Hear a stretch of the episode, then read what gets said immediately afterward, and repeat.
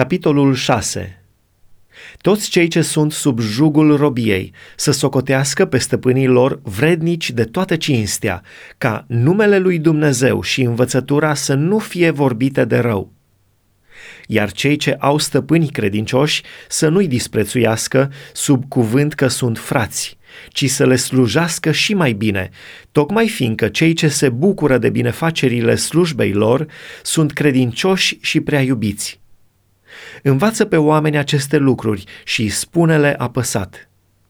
Dacă învață cineva pe oameni învățătură deosebită și nu se ține de cuvintele sănătoase ale Domnului nostru Isus Hristos și de învățătura care duce la evlavie, este plin de mândrie și nu știe nimic ba încă are boala cercetărilor fără rost și a certurilor de cuvinte, din care se naște pisma, certurile, clevetirile, bănuielile rele, zădarnicele ciocniri de vorbe ale oamenilor stricați la minte, lipsiți de adevăr și care cred că evlavia este un izvor de câștig.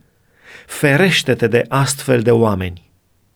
Negreșit, evlavia însoțită de mulțumire este un mare câștig căci noi n-am adus nimic în lume și nici nu putem să luăm cu noi nimic din ea. Dacă avem dar cu ce să ne hrănim și cu ce să ne îmbrăcăm, ne va fi de ajuns. Cei ce vor să se îmbogățească, din potrivă, cad în ispită, în laț și în multe pofte nesăbuite și vătămătoare, care cufundă pe oameni în prăpăd și pierzare. Căci iubirea de bani este rădăcina tuturor relelor și unii, care au umblat după ea, au rătăcit de la credință și s-au străpuns singuri cu o mulțime de chinuri.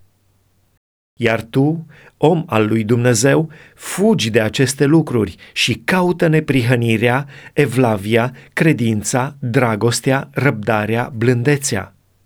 Luptă-te lupta cea bună a credinței, Apucă viața veșnică la care ai fost chemat și pentru care ai făcut acea frumoasă mărturisire înaintea multor martori.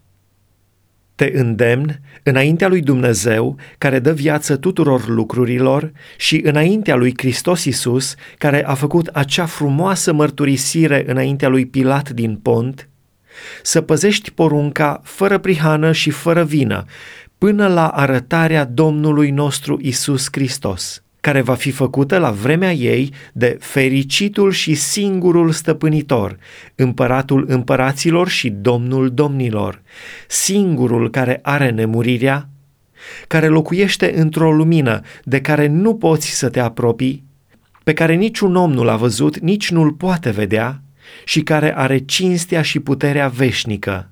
Amin. Îndeamnă pe bogații viacului acestuia să nu se îngâmfe și să nu-și pună nădejdea în niște bogății nestatornice, ci în Dumnezeu, care ne dă toate lucrurile din belșug, ca să ne bucurăm de ele. Îndeamnă-i să facă bine, să fie bogați în fapte bune, să fie darnici, gata să simtă împreună cu alții, așa ca să-și strângă pentru vremea viitoare drept comoară o bună temelie, pentru ca să apuce adevărata viață. Timotee, păzește ce ți s-a încredințat. Ferește-te de flecăriile lumești și de împotrivirile științei, pe nedrept numite astfel, pe care au mărturisit-o unii și au rătăcit cu privire la credință. Harul să fie cu voi. Amin.